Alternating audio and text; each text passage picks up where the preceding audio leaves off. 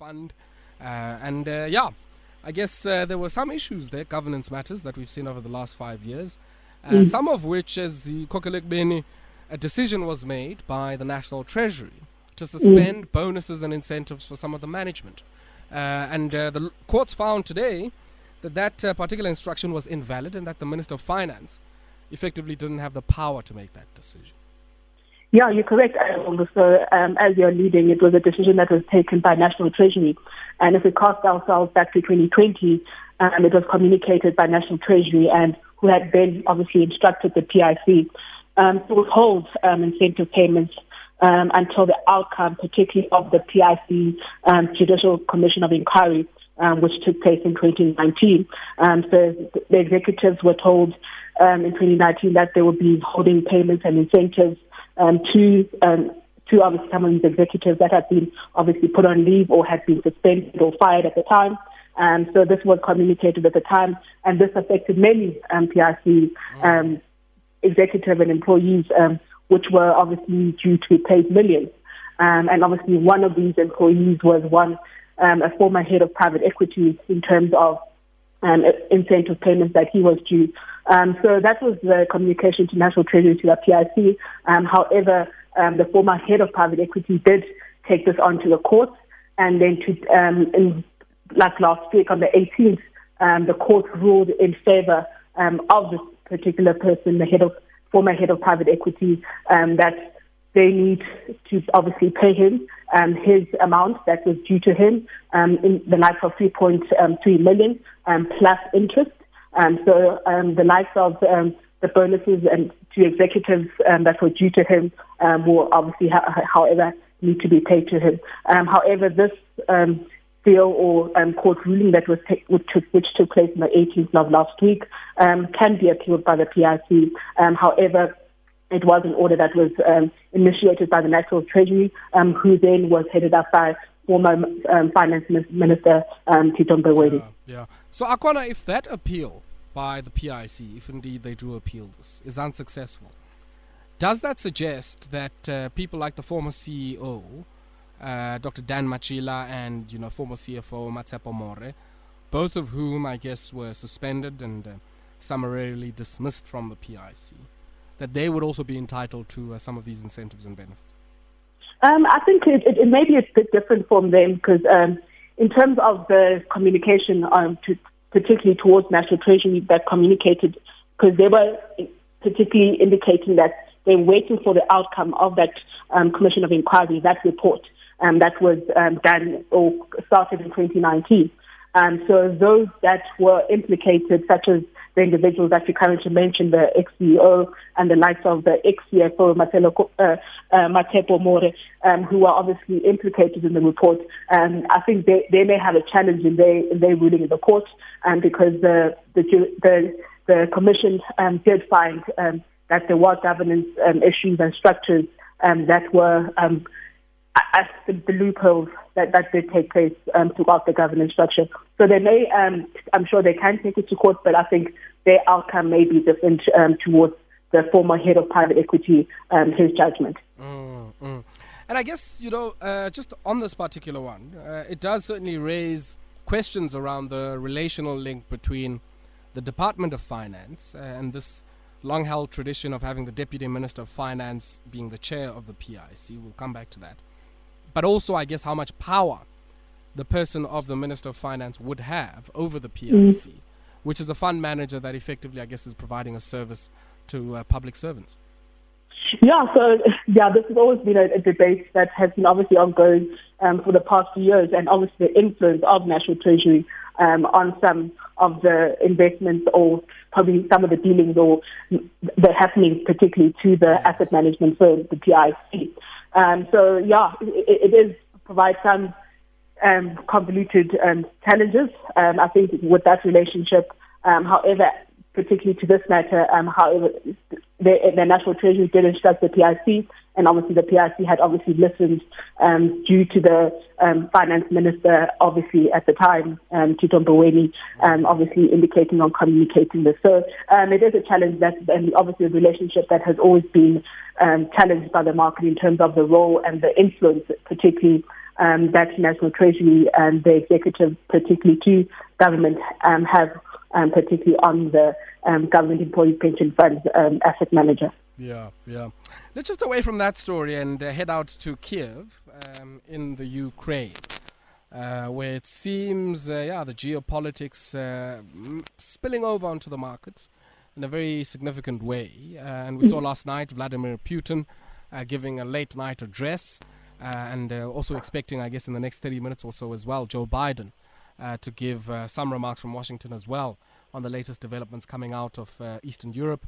We also heard the Germans indicating mm. that they're not going to certify, um, you know, that gas facility uh, that's coming through there from Russia, and uh, it's going to have massive implications, I guess, uh, for you know cost uh, pressures in the German economy and the euro economy more broadly. Your your thoughts on this, uh, and I guess, yeah, I mean, not only Nord Stream, but just the whole, um, the whole, I guess, implications of having a full blown war, which might be fought mm. not necessarily with guns or anything like that, but um, through massive sanctions uh, on financial mm. institutions and their ability to buy Russian debt or I guess to extend any lending to, um, you know, separatist territory out in Ukraine.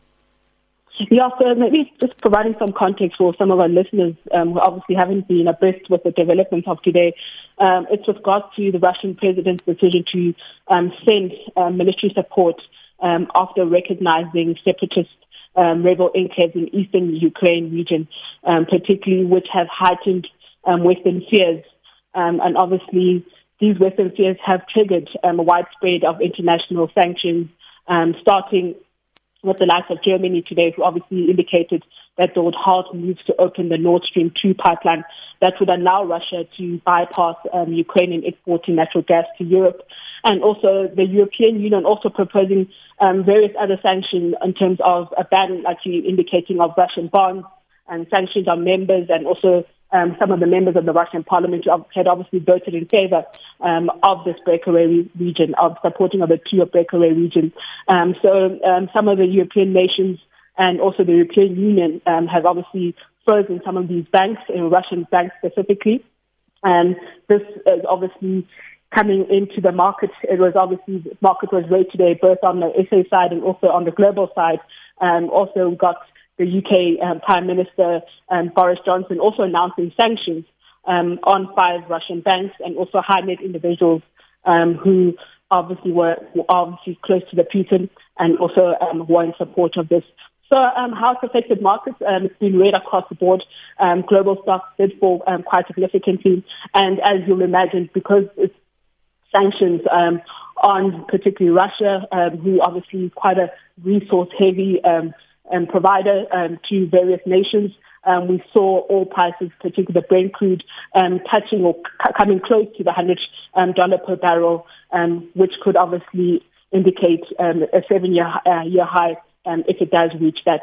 Um, so yes, the news um, isn't coming um, quite nicely into the market. Um, it is putting pressure on various factors, but the likes of oil and also gold, which is obviously seen as a safe haven, um, has been sought after um, by investors. Um, as we wait on developments, as you're indicating, Joe Biden um, will be um, talking quite soon. But last night, particularly the Biden administration um, did issue um, executive orders banning um, new investment and trade and financing by U.S. people, entities to the likes of Middle and Benelux regions, particularly that could affect Russia. So this is a developing story, and I think in the last two years we've all been focused on the pandemic and COVID and we've obviously forgotten about um, the, the, wars that could potentially um, start taking place. And we are currently seeing uh, one that could potentially take place um, with regards to the, the tensions, um, particularly in Moscow uh, and the rest of the world. And what do you make, I guess, of the implication this might have just on commodity prices? I mean, a lot of people have spoken up the role of gold as a safe haven. Uh, mm. And I guess if there's a bit more uncertainty, in energy markets as well, we might see a surge not only in gold but also in Brent crude as well. Mm, yeah, so as I said, the, that price of Brent crude, um, yes, it's, it's still under that hundred dollars a barrel uh, mark, um, but if it does um, breach it, or they will come to a seven-year high, and obviously will affect um, exporters such as ourselves and increase our fuel prices, and in starting, particularly in South Africa, start influencing our inflation numbers. Um, our inflation numbers, yes, um, there have been held quite um, tightly by the South African Reserve Bank. But if these tensions do escalate and Brent crude prices do increase, um, it could put significant pressure on inflation, um, not only in South Africa, but we've also seen inflation globally, um, where inflation has reached peak highs, particularly in the U.S., um, with the Fed expected to increase um, interest rates, um, particularly about five, close to five to ten interest rate cycles, and that, to, that the Fed can take place um, in the space of a year. So we just need to keep a, an eye on this, but it will def- definitely affect us, as Africans, and also our pockets because of our dependency, um, particularly in exporting um, fuel. Yeah. When we started our discussion tonight, I did indicate to our listeners that uh, two big uh, numbers coming through from uh, two uh, big players in, I guess, the industrial space, interim numbers for the Super Group and for Motus as well. So maybe start off with, with Motus uh, in the automotive sector. Uh, these are the guys who uh, import and distribute vehicles. they also run a few dealerships and do a lot of aftermarket sales as well. and yeah, seeing their revenue up slightly, but earnings up in double digit territory, operating profit up 23%, uh, mm. also declaring their a 275 cents dividend, up from 160 cents per share in 2020. Yeah, so Motus um, Holdings um, reported the six months um, interim results to end of December, and they reported, as we um, indicating, quite decent numbers, um, with a reported jump of about 51% in half year profits, and also due to the challenges that um, has faced not only the motor, automotive industry, such as Motus, where they currently operate, but they've indicated that they've been able to withstand um, the recovery and, and quite a challenging period. Um, as but they have obviously seen a turnaround as they've seen the likes of ourselves as consumers um, start buying cars again. Um, so that has come to quite nicely. Quite nicely, um, obviously revealing a headline earnings per share of about 51%. Um, however, the company um, not only in terms of the results that they've showed, but they've made a number of acquisitions that have come to quite nicely. So in about 2020, 2021, they acquired a UK um, business, an automotive business, for about 550 million. Um, the deal, particularly at the time, was them getting a footprint, um, particularly on a aftermarket business that sells um, car parts and vehicles that fall outside of the warranty um, period. Um, so that business came through quite nicely, and other acquisitions um, that they've done domestically in South Africa, um, such as the four passenger dealerships um, that they bought, uh, bought uh, particularly last year, um, the likes of Hyundai Midrand, um, Hyundai Rustenburg, and many others um, that they have acquired, which has obviously enabled them to grow quite significantly. Um, however, their diversification in terms of their portfolio um, to the likes of UK, um, which is the UK business that, that they acquired, and also some of the Australian business um, that came through quite nicely, which enabled them to deliver such um, good um, numbers in terms of the operating profit and also declare a dividend, as we indicated, of about 200, um, 275 cents per share, which is in a much improved um, from a year ago. But some of the challenges that they did highlight in the presentation, um, Ayab, was that the market continues to be challenging, particularly um, for the consumer um, who still remain um, fragile in terms of their um, ability to be able to um, buy cars and get credit, and also the global supply chain, um, which the disruptions which, which we have spoken about in this show, particularly last year, in the tail end of 2021. And however, they do see um, opportunities, although there are challenges in the, in the market that they operate in.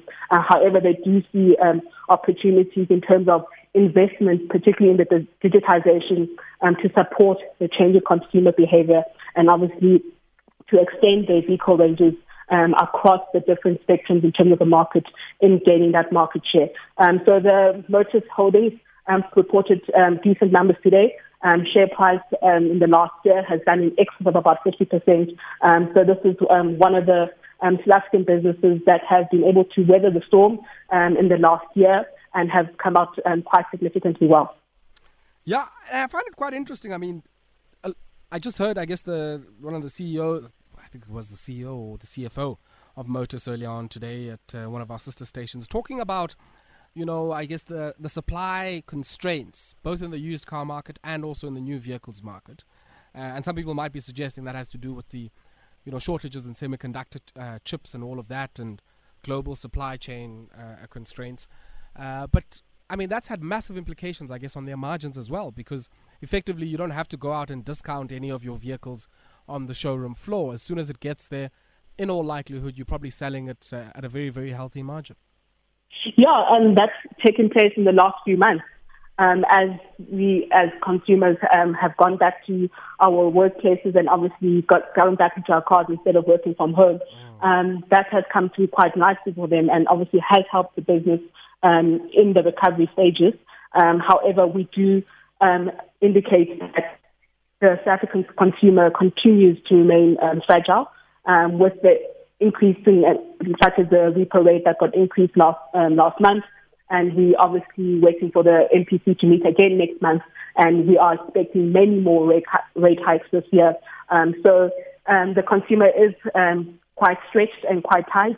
And also with the oil prices we just mentioned that could potentially breach um, that hundred dollar hundred rand dollar mark, um, which could provide further strain and could also provide further strain on the industry um, in terms of um, consumers um, opting for new vehicle or second-hand vehicle. Mm, mm. And then, if we shift our attention to, uh, I guess, the uh, freight and logistics space, the Super Group uh, revenue increasing 8.4% to 21.6 billion and also earnings uh, increasing uh, just shy of 20% there to 190.2 cents, up from around 160 cents in the previous year. But also, I guess this uh, set of half year numbers includes, uh, for the about four months or so, uh, the acquisition of a business in New Zealand. Uh, and I guess that is LeasePlan, I think that's the name of the business, which mm. has certainly, I guess, done considerable wonders for their bottom line and consolidated their presence in that market because they already had uh, another offering in New Zealand and Australia. I think SG Fleet was the name of the group. Yeah, so um, as indicated, the group, um, Super Group, um, released um, numbers today also for the year ending, um, six months ending December of 2021. Um, the group um, indicated an increased revenue about, of about 8.4% um, to the end of December of 2021. Um, and this was, um, as you indicated, the acquisitions that they had done. Um, the New Zealand one, the fleet management company, um, which did better than expected in terms of um, their performance, and also the consumer-facing business um, in South Africa also came through quite nicely. Um, so the group last year um, completed an acquisition of LeasePlan, as you indicated, Aya, um, in September of about 6.7 billion rand, um, which provides fleet management and leasing services um, in the regions of Australia and New Zealand. Um, particularly this acquisition um, came through quite nicely as it came through in the numbers. Um, the numbers, it obviously inflated and boosted some of the numbers that came through this morning.